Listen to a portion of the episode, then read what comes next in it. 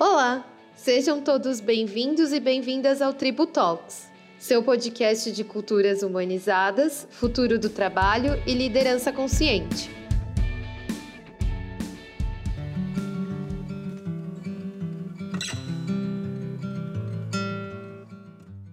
Para você, o que é empreender? Eu estava dando uma olhada agora no dicionário antes de começar essa conversa com vocês e eu, uma palavra me chamou muito a atenção: empreender é tentar. E o que não é a vida senão tentativas e erros, e novas tentativas e acertos? Hoje a gente está aqui para falar sobre empreendedorismo de uma forma geral, na visão de duas mulheres incríveis que empreendem dentro do Grupo Anga. Eu sou a Camille, sou consultora de comunicação na Eureka e sou facilitadora do Grupo Anga. E hoje eu vou conversar aqui com a Steph e com a Carol, que são duas CEOs dentro do nosso grupo. Nós vamos falar um pouquinho não só sobre a ótica do feminismo, mas sobre a ótica do que é empreender. E aí eu queria conhecer um pouquinho de você, Esther. Me conta um pouquinho sobre você. Boa, obrigada, Camis. Um prazer estar aqui com você para falar sobre um tema tão importante, né? E eu entrei no grupo no meio de 2017, muito no momento de justamente uma reinvenção dentro da tribo, quando a gente estava passando né, por essa nova fase de entender a marca, de entender como que a gente queria se colocar no mundo. E eu entrei com esse papel de empreender esse novo momento, de trazer essa voz né, para o que a gente queria comunicar para o mundo. E desde então fui trilhando alguns caminhos dentro do Grupo Anga, cheguei a coordenar a nossa área de desenvolvimento humano e organizacional, né, liderando aí o olhar para as pessoas dentro do Grupo Anga como um todo, continuando como consultora, liderando alguns projetos dentro da tribo e desde abril do ano passado como CEO. E vai ser muito bom trocar essa ideia aqui sobre empreender negócios conscientes. E você, Carol, conta pra mim. Bom, primeiro também super agradecer, acho que essa conversa é uma honra né? E dizer também um pouquinho de como que eu trilhei, assim. Eu falo que a minha história com o Anga, né, e com a Eureka começou bem antes de eu, de alguma forma, ingressar no time, né? Eu tive uma passagem de quase quatro anos no Movimento Empresa Júnior, onde conheci essas duas mulheres, inclusive. É, onde em 2017, né, eu pude ser presidente executiva da Confederação Brasileira de Empresas Juniores. Um ano antes eu fui impactada pela Eureka como uma jovem, assim, né, que participou de um workday, numa empresa ali que a gente trabalhava, é, e pude, num dia super despretensioso, onde eu não esperava absolutamente nada, é, conhecer um time que me tocou, assim, com seu jeito muito humano de fazer as coisas, né.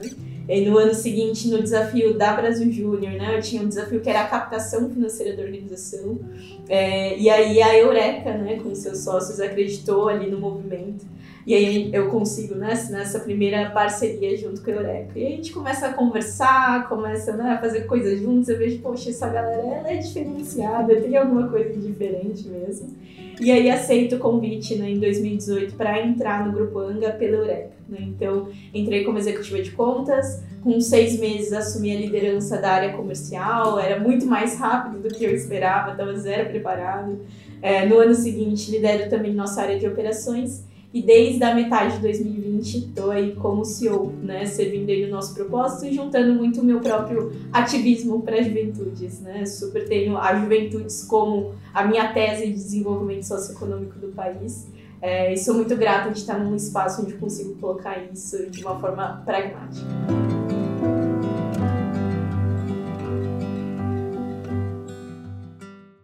Agora a gente está falando né, sobre jornada, sobre as trajetórias de vocês dentro do Grupo Anga. E aí eu queria já entrar dentro do assunto empreender.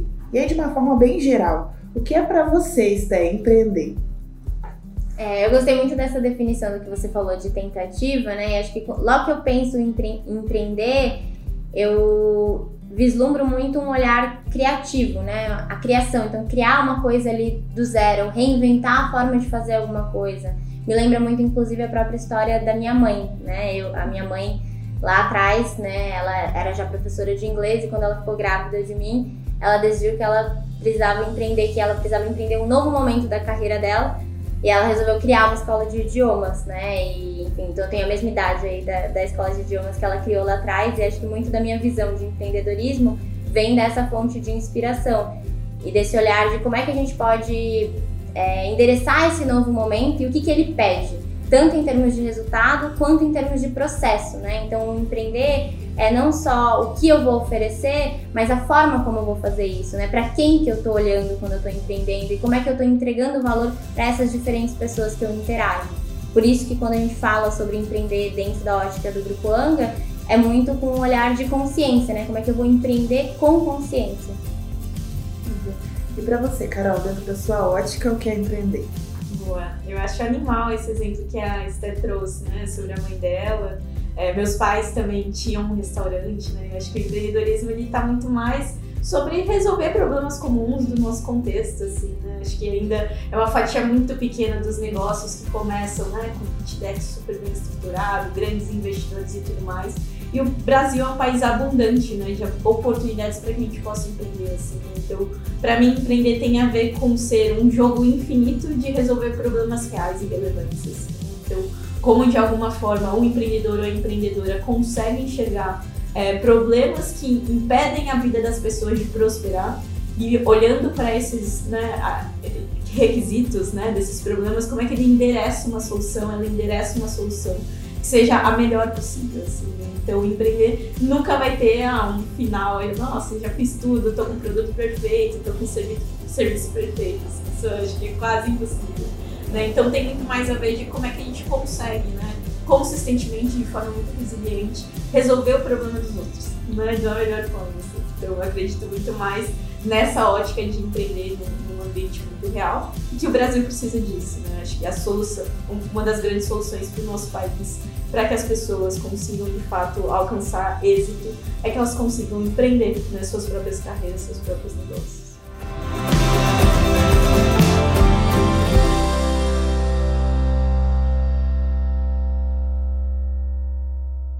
A gente estava aqui conversando um pouquinho antes de começar o podcast sobre como mulheres são plurais, né? E aí, às vezes, a gente fala sobre empreendedorismo feminino e a gente coloca todo mundo dentro de uma mesma ótica, quando na verdade a gente está falando aqui de várias pessoas que pensam diferentes, né? E, e aí, dentro disso, a gente entende Esther e Carol como pessoas diferentes, com pontos de vista diferentes e formas diferentes de empreender. E agora eu queria conhecer de vocês essas formas de empreender. Como que a Carol empreende? Boa, esse é um ótimo quesito, né? Até a gente estava conversando, eu a gente faz mentorias né, em dupla há muito tempo, desde antes do processo de transição.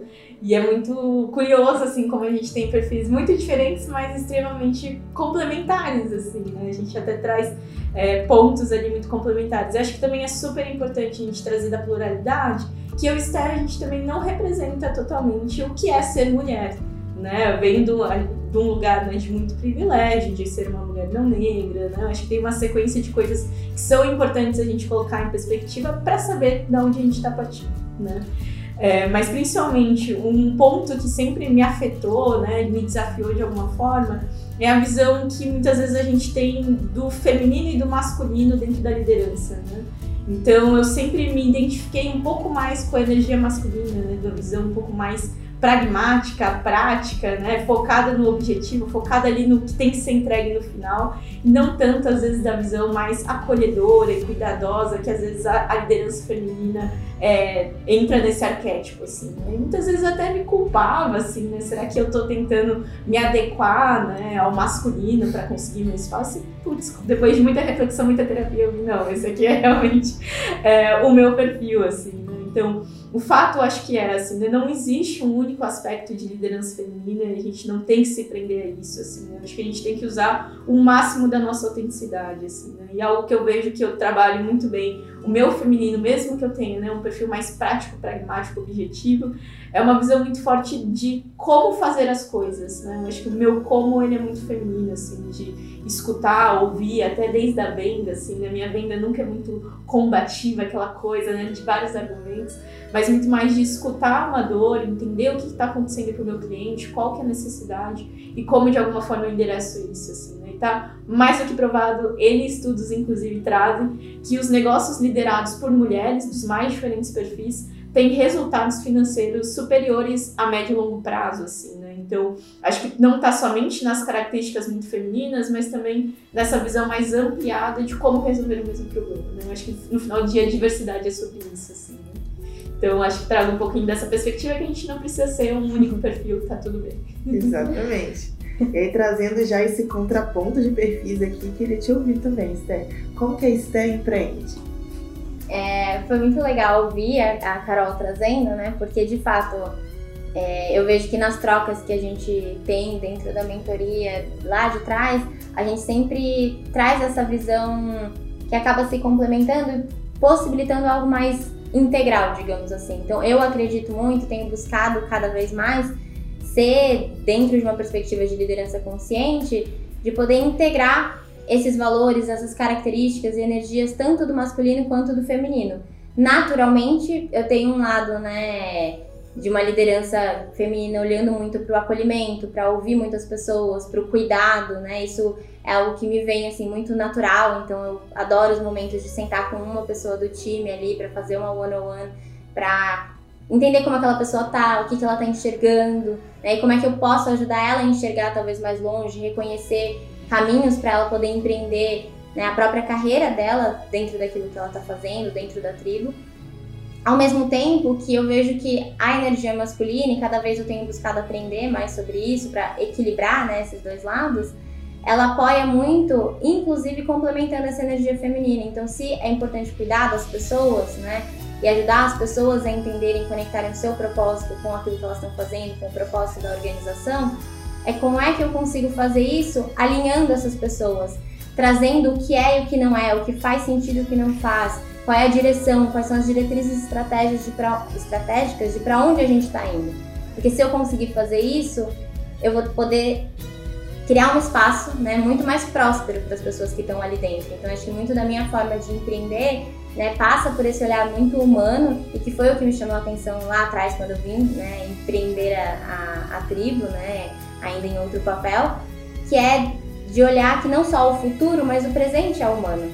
Né? Então, talvez né, esse espaço e esse olhar feminino, né, não só feminino, mas de mulheres que estão em lideranças e valorizam muito esse, esse impacto no médio no longo prazo, tem a ver com saber que se eu cuidar do humano agora, esse é um tipo de investimento que vai me retornar muito, né? Talvez não seja no curto prazo, mas a gente fala, né? E por isso que dentro da tribo o nosso propósito é humanizar as culturas, integrando propósito e resultados, integrando esses diferentes não sei se opostos, né? Mas é, complementares como o próprio masculino e feminino. Isso mesmo, gente. E foi muito legal você ter tocado nesse ponto, Esther, sobre essas lideranças cada vez mais humanizadas e a importância do feminino nesse, nessa nova geração de lideranças, né? E aí eu queria entender com você, porque você tem muito essa liderança pautada na humanidade, no amor e na verdade, e eu queria entender um pouquinho de você como que acontece quando você tem que trazer o contraponto, o outro lado. Qual que foi a maior dificuldade, uma das maiores dificuldades da sua jornada de ter que trazer a Esther mais combativa, a Esther mais mais pragmática para dentro dessa sua ótica de amor e verdade assim, já como CEO dentro da tribo. Maravilha. É, é sempre um, um, um, ótimo desafio, né? E acho que no fundo tá muito ancorado nesses que são os meus valores que você né, já trouxe, assim, de amor e verdade.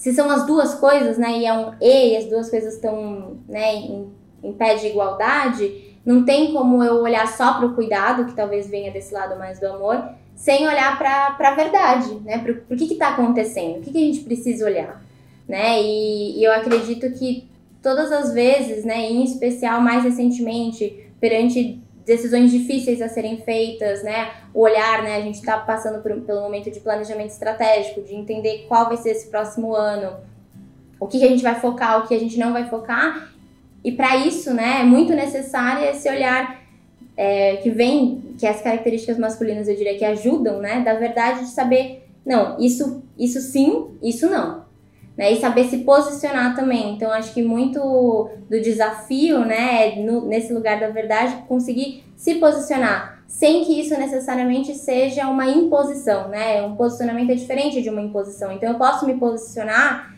esclarecendo por que, que isso é importante para mim, por que, que eu acredito que isso faz sentido agora, e ao mesmo tempo ouvindo a outra pessoa, né? Eu me posicionar não significa que não vai te escutar, né? Só significa que talvez a gente precisa entender essas visões divergentes e a partir de múltiplas perspectivas beleza, e aí, o que, que a gente vai fazer a partir de agora? Como é que a gente vai seguir? Eu vejo que é isso que eu tenho buscado trazer muito até pro comitê que a gente tem de coordenações, então a gente tem trocas constantes para poder tomar as decisões difíceis em conjunto e, e trazer esse contra, contraponto, né? E ser fiel a esses meus valores faz toda a diferença. Muito bom, obrigada, Esther.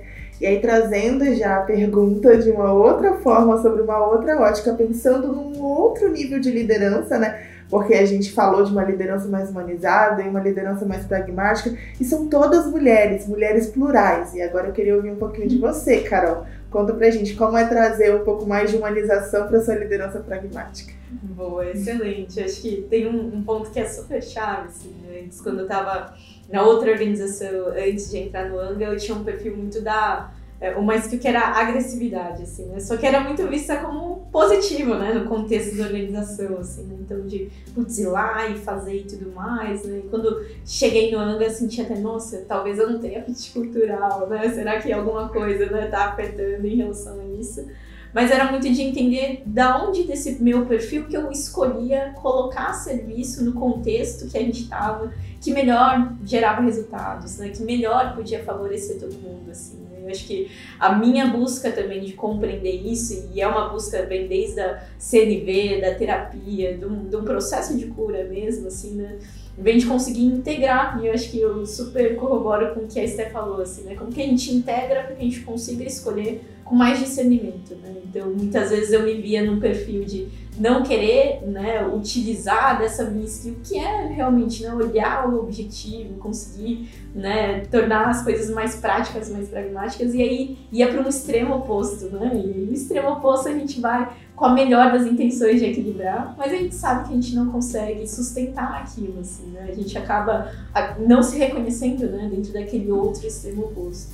Então acho que a minha jornada ela tem sido muito mais de como é que eu tô sempre, não sempre, né, que acho que é muita pretensão, mas como eu busco estar consciente, né, sobre o que está acontecendo. Né? Então, poxa, pode ser que a gente entre num conflito, e tem super, eu e temos uma visão que o conflito é super positivo, né, mas como é que eu consigo enxergar aquilo com mais amplitude e escolher como eu quero responder, assim, né? acho que principalmente quando a gente é colocado num espaço onde a gente é questionado, onde ele não é tão natural pra gente, é natural que a gente fique mais reativa, né? Então, uma, uma, uma, um mecanismo de defesa, né, pode ser o ataque, no meu caso era aquele, assim. Então, acho que o que me ajudou muito foi compreender o que, que são os meus padrões de comportamento, é, quais são tipos de gatilhos mesmo, né, que fazem com que eu me comporte daquela forma e como eu escolho, né, resolver aquilo, assim, né? sem também a cobrança de ser perfeita. Vai ter vezes mesmo, reuniões que eu posso perder um pouco a mão, acho que o importante é depois, né, putz, Camila, desculpa, acho que pesei um pouco ali, né? acho que está muito mais é, na nossa humildade de reconhecer né? E, e, acreditar que na próxima vez a gente pode ser melhor, pode ser diferente, do que necessariamente agir de forma perfeita em todos os ambientes. Assim, isso é algo que eu zero prego, eu quero cada vez mais me afastar desse perfeccionismo é, que não ativa a potência da mulher, assim, né? Então, acho que tem sido isso, assim, né? Consciência, escolha, é, e também autocompaixão, que é bem importante.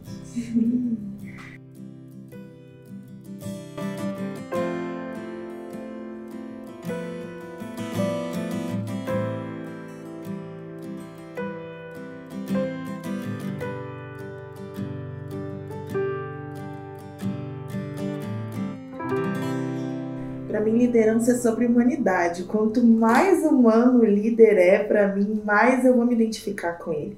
E aí a gente falando em humanidade, a gente fala sobre situações que perpassam muito o feminino, né? Perpassam muito as mulheres, como a síndrome da impostora, como autossabotagem, estar diante de um ambiente que às vezes parece muito hostil, um ambiente mais masculino do que feminino na maioria, na, na maioria das vezes.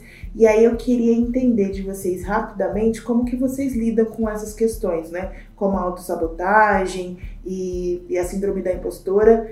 É, como é para vocês estar em posição de liderança e sendo tão humanas como são, lidar com essas questões? Começando por vocês, né? Legal. É, eu acho que me relembra, né, como você começou a nossa conversa falando sobre a tentativa.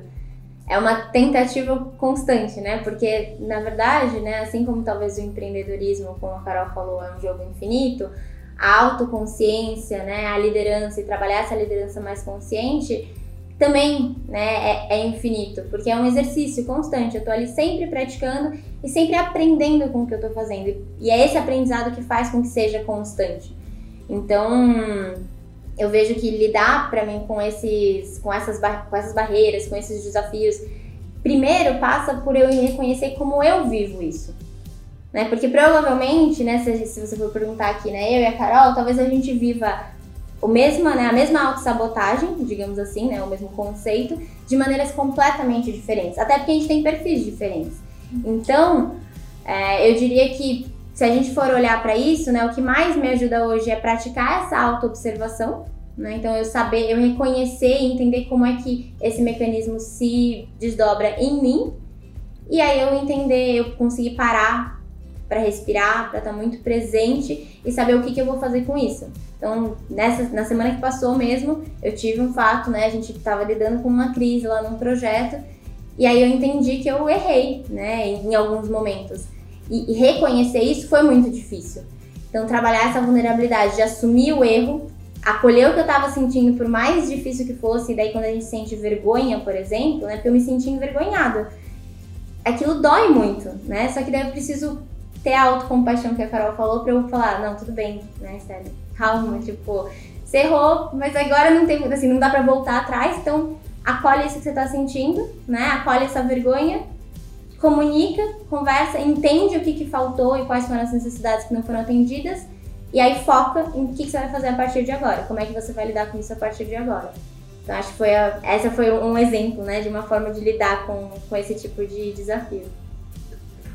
Para você, Carol, Bom, eu super concordo com a Esté, assim, acho que tem questões que, para mim, tem muito a ver como a gente desaprende alguns padrões que a gente foi ensinada desde pequeno, né? Então, acho que todos esses pontos da dificuldade com o erro, a dificuldade de se enxergar em algum lugar, é, de se posicionar ou qualquer coisa, foram coisas que naturalmente a gente foi escutando, né? Desde criança, assim. É, e que as brincadeiras, a forma de tocar a educação, né? Por mais que os nossos pais com certeza fizeram o melhor que eles poderiam, assim, acabam recebendo, né, do, do sistema que a gente vive, assim, né? E para mim, o, o, principal ponto que eu tenho buscado, tem, é tentado, né, desaprender para aprender de novo, é, vai muito essa questão do erro, assim, né? Então, acho que sempre tive um perfil muito exigente, assim, né? E eu acho que toda a exigência que a gente faz para fora é três vezes maior para dentro, assim. Acho que esse é um fato, assim, né? E aí eu sempre me exigi muito um ponto de perfeição, assim, né? De entregar as coisas extremamente bem, de não errar ou qualquer coisa do tipo. É, acho que a gente foi muito educada a ser perfeita, né? A ser impecável, assim, né? E acho que cada vez mais tem me colocado que eu quero me ver corajosa. Independente que eu erre muito, eu quero me ver corajosa. Então, desde tomar decisões que às vezes não são as mais populares possíveis, né? As mais bonitas, as mais gostosas de tomar, mas que precisam ser feitas, é, olhar para as coisas e às vezes assumir alguns riscos inteligentes, é às vezes até sentir um pouco assim do que, que a intuição está mandando para fazer e ir lá e fazer. É, e também falar abertamente sobre os erros, assim, eu acho que tem um ponto muito vital, importante de errar e permitir que as outras pessoas errem também, assim, né? Então, tenho tentado me colocar muito nesse lugar de compaixão, né, de autocompaixão, é, e é, é, é, engraçado como tem sido natural quanto a minha compaixão e meu perdão com os outros tem mudado muito, assim, né? Tem ampliado conforme eu vou também é, me, me permitindo fazer esse processo, assim, né? Então não tenho dúvidas que principalmente agora, né? Um momento onde tudo é volátil, a gente não tem a menor, menor controle sobre absolutamente nada. Que é importante libertar a gente desse lugar da perfe perfeição, assim, né? E muito mais no lugar de coragem, né? Então momento difícil, a gente vai precisar tomar decisões difíceis, como é que a gente ativa é, a coragem que todo mundo tem, assim, só precisa praticar um pouquinho. Né? Exatamente.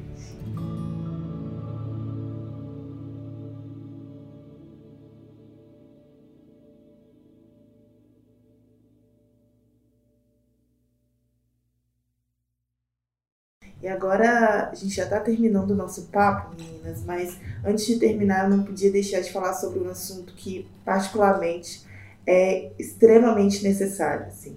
A gente está falando aqui de vocês como mulheres e mulheres plurais, com diferentes formas de agir e de pensar, Mas a gente está falando sobre conquistas, né? Porque termos mulheres em cargos de liderança como vocês é uma conquista para nós, né? É uma conquista para a diversidade. Mas ainda existem muitas outras conquistas, né? De termos mulheres negras em cargos de liderança, de encontrarmos mais diversidade nesse lugar, nesses espaços de poder. E diante disso, eu queria saber como que vocês sentem, ressignificam essas mensagens que vocês recebem sobre a importância da diversidade e principalmente como que vocês aplicam essa importância, essa necessidade, esse incômodo no dia a dia dentro da Eureka e da tribo. É, como que vocês estão trabalhando essa pauta para que cada vez outras mulheres, mulheres plurais, possam se sentir aptas a assumir esses papéis, estar nesses espaços. Começando por você, Carol. Boa, perfeito. Acho que você traz um ótimo ponto que até escutei de você uma vez, né? Sobre.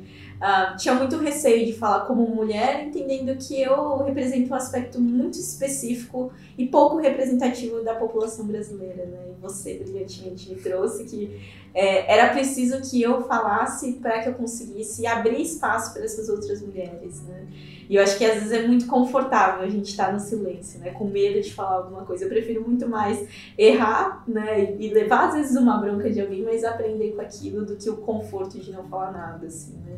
E acho que a, a, o ponto da liderança feminina para mim, né? Ou, ou da diversidade na liderança é um aspecto que a gente não pode tratar como natural, assim, né? Então, ah, vai ser natural que um dia a gente tenha um conselho de administração 100% diverso, assim. Poxa, já se passaram mais de 100 anos aí do que a gente tem hoje como negócio, né? É, décadas aí do que a gente tem como bolsa de valores e tudo mais, e as coisas não foram orgânicas, assim, né? Preciso, sim, é, colocar objetivos, metas, estratégia para que a gente alcance essa diversidade, né? Então, é, para mim tem a ver é, em olhar isso em vários aspectos, assim, né? Então, um que a Eureka trabalha muito como negócio, que é a porta de entrada, né? Então, os programas onde a gente consegue abraçar as vagas de júnior, como que a gente consegue ali é, de alguma forma, quebrar alguns filtros que eram antes muros para que essas pessoas conseguissem alcançar esse lugar, né? Então, entender o que eu realmente quero saber de talento. E as coisas que pouco me importam, né? Pouco tem a ver com o meu arquétipo de talento, assim, né? Mas também olhar para os outros níveis dentro da organização. Então,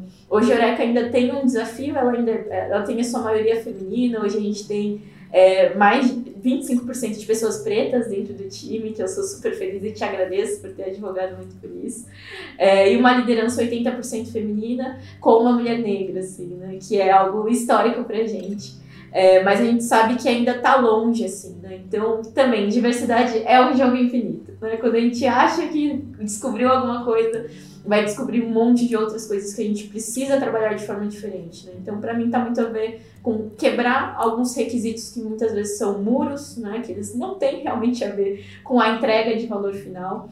Como a gente olha os níveis diferentes né, que a gente tem dentro da organização e como eles conseguem ser cada vez mais representativos. Né? Não adianta nada eu colocar um time muito diverso na base se não estou com uma estratégia de olhar liderança. Né? Isso não é de fato inclusão. Né? Eu preciso fazer com que todas as pessoas tenham plena condição de competir, né? Por seus espaços, de ter é, uma visão de carreira dentro da organização. Assim. Então a gente sabe que tá só do começo, ainda tem muita coisa para trabalhar. Mas outra coisa que aprendi é quanto mais diversidade, mais diversidade, assim. Né? Então, quando você entrou no nosso time, você trouxe uma visão e um despertar para a gente muito forte, que trouxe outras pessoas, que tem trazido outras interseccionalidades. É, e acho que isso também é super infinito, tem sido muito, muito importante de aprender, de verdade. Obrigada por isso. Hum, eu que agradeço. Esté, conta pra gente agora um pouquinho sobre a tribo. Boa. É, acho que a gente está num momento similar até pelo momento da pauta mesmo dentro do Grupo Anga como um todo, né? Então, a gente já tem né, uma conscientização, já reconhece a importância do tema, fala muito sobre isso, utiliza isso como também como critério de decisão, né? A gente já chegou a fazer né, um processo de seleção de pessoas com né, esse olhar específico de diversidade, de trazer as pessoas para dentro e começar a ter esse time cada vez mais diverso. É, mas a gente está olhando muito, né, e tem muitos, né, muito caminho a percorrer aí com relação à inclusão, de como que a gente de fato não só traz as pessoas para dentro, né, e aí a Luana Smith, que é a liderança voltada para a diversidade, equidade e inclusão dentro da tribo, ela fala muito, né, como é que a gente não só integra as pessoas, né? Porque integrar é as pessoas estão ali dentro, mas elas não não é tudo uma coisa só, elas estão meio que num grupinho, tipo a parte. Como é que eu realmente trabalho a inclusão? E aí a gente está ainda errando muito, né, e buscando aprender com esses erros para como é que a gente constrói isso dentro da tribo, né, para trabalhar esse pilar de, de, coerência, né, então exercitar isso cada vez mais dentro da tribo, ao mesmo tempo que a gente vai levando isso para as empresas, né, para os clientes. Então no ano passado a gente fez né, um projeto só para falar sobre mulheres dentro do cooperativismo, toda uma formação, né, para uma turma de 30 mulheres, para elas poderem de fato reconhecer né, e trabalhar toda a potência que a sua voz tem dentro da transformação que elas podem causar nesse, nesse setor do mercado. E a gente tem tido cada vez mais demanda, cada vez mais procura, que eu né, acredito que é ótimo, porque mostra que as empresas estão olhando para isso e reconhecem que precisam trabalhar essa cultura para que a cultura seja mais diversa e inclusiva junto com a entrada das pessoas, porque senão eu vou trazer as pessoas mas aí eu não vou ter as estruturas necessárias, a cultura necessária para que aquilo se sustente. Então, acredito que muito do nosso papel tem sido ter esse trabalho interno, né, para conseguir fazer cada vez melhor também fora da tribo esse trabalho de ter uma cultura mais humanizada que pressuponha, né, essa diversidade e inclusão. É, é um caminho muito longo, né? Quando a gente fala em caminho, a gente fala num caminho de abertura de mão de privilégios. E aí essa é uma palavra que, que dói, porque colocar privilégios, abrir mão de privilégios na hora da prática é um ato de coragem muito grande, que te traz muitas consequências e que talvez a curto prazo você não enxergue tanta vantagem, mas o tanto de oportunidade que você dá para pessoas diferentes é proporcional ao tanto de qualidade e inovação que você vai ter no, no, na sua companhia, na sua empresa. Então, falar sobre diversidade é falar sobre abrir mão de privilégios para abrir caminhos, né? E aí, falando em caminhos, eu queria que vocês falassem para todas essas mulheres que estão ouvindo a gente, não só as mulheres, mas para todas essas pessoas que estão ouvindo a gente, sobre quais são as referências, e aí a gente encerra com essa pergunta: quais são as referências de vocês, né? Cada um dá uma referência e se vocês pudessem dar um conselho para quem está ouvindo a gente nesse momento, qual conselho você daria? Maravilha. É... Eu não sei se eu vou conseguir ficar na uma, mas porque a primeira que me veio na cabeça, que, sei lá, a Carol sabe que eu sou, tipo, apaixonada, sou fã, é a Brené Brown, né? Então, eu admiro muito, né, toda, todo esse olhar para coragem que ela traz e conectando isso com vulnerabilidade né, com realmente se tornar essa liderança autêntica e a autenticidade passa pela vulnerabilidade. Né? em um mundo onde a gente reconhece a importância dessas características femininas, a gente entende que vulnerabilidade de fato não é uma fraqueza, né, e que essa coragem vem dessa voz do, do coração, da intuição, de eu também trazer isso para a mesa, né, eu também trazer isso para as minhas decisões, né, não deixando de lado né, o raciocínio e a parte mais lógica das coisas. É, então não, não dá para não pensar nela. É, mas outra referência, né, que é super próxima, né, a mim é a própria a Graziella Merlina, que foi quem fundou a Apoena, que se integrou à tribo no final, né, do ano passado.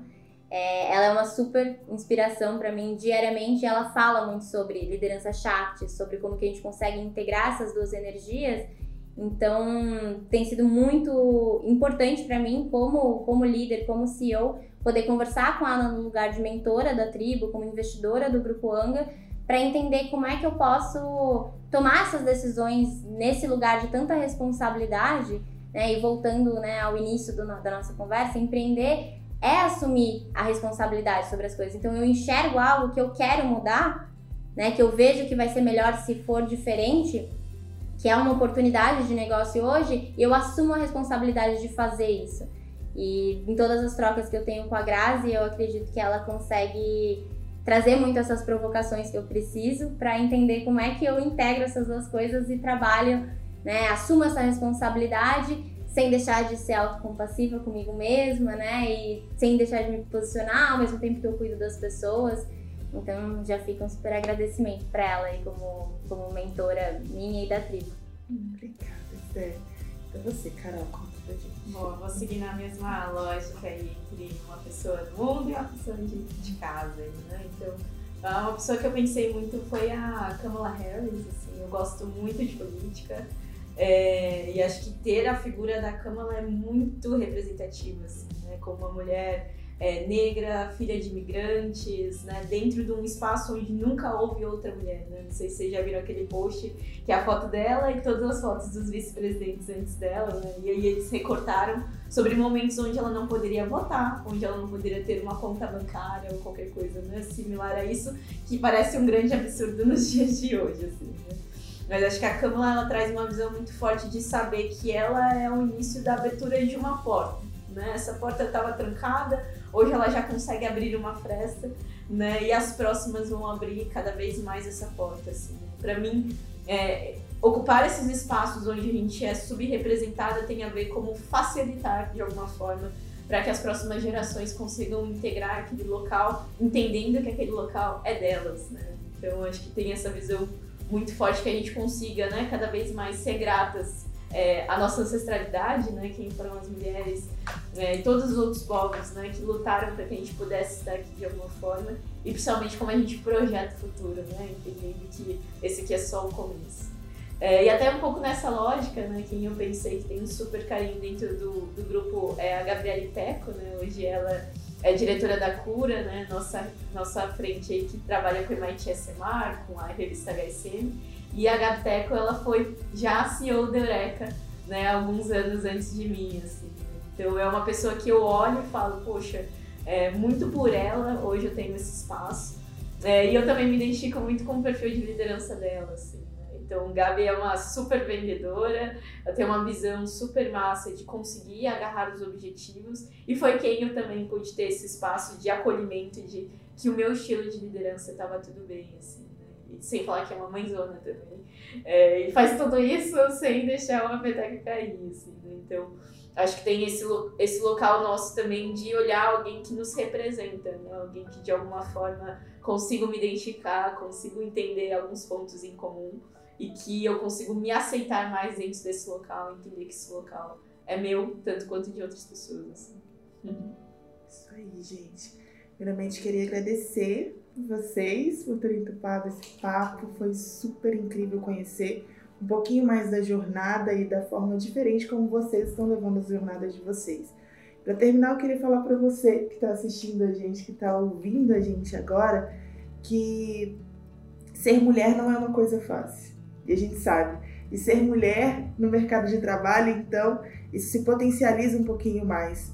Mas eu gostaria de te lembrar que é possível.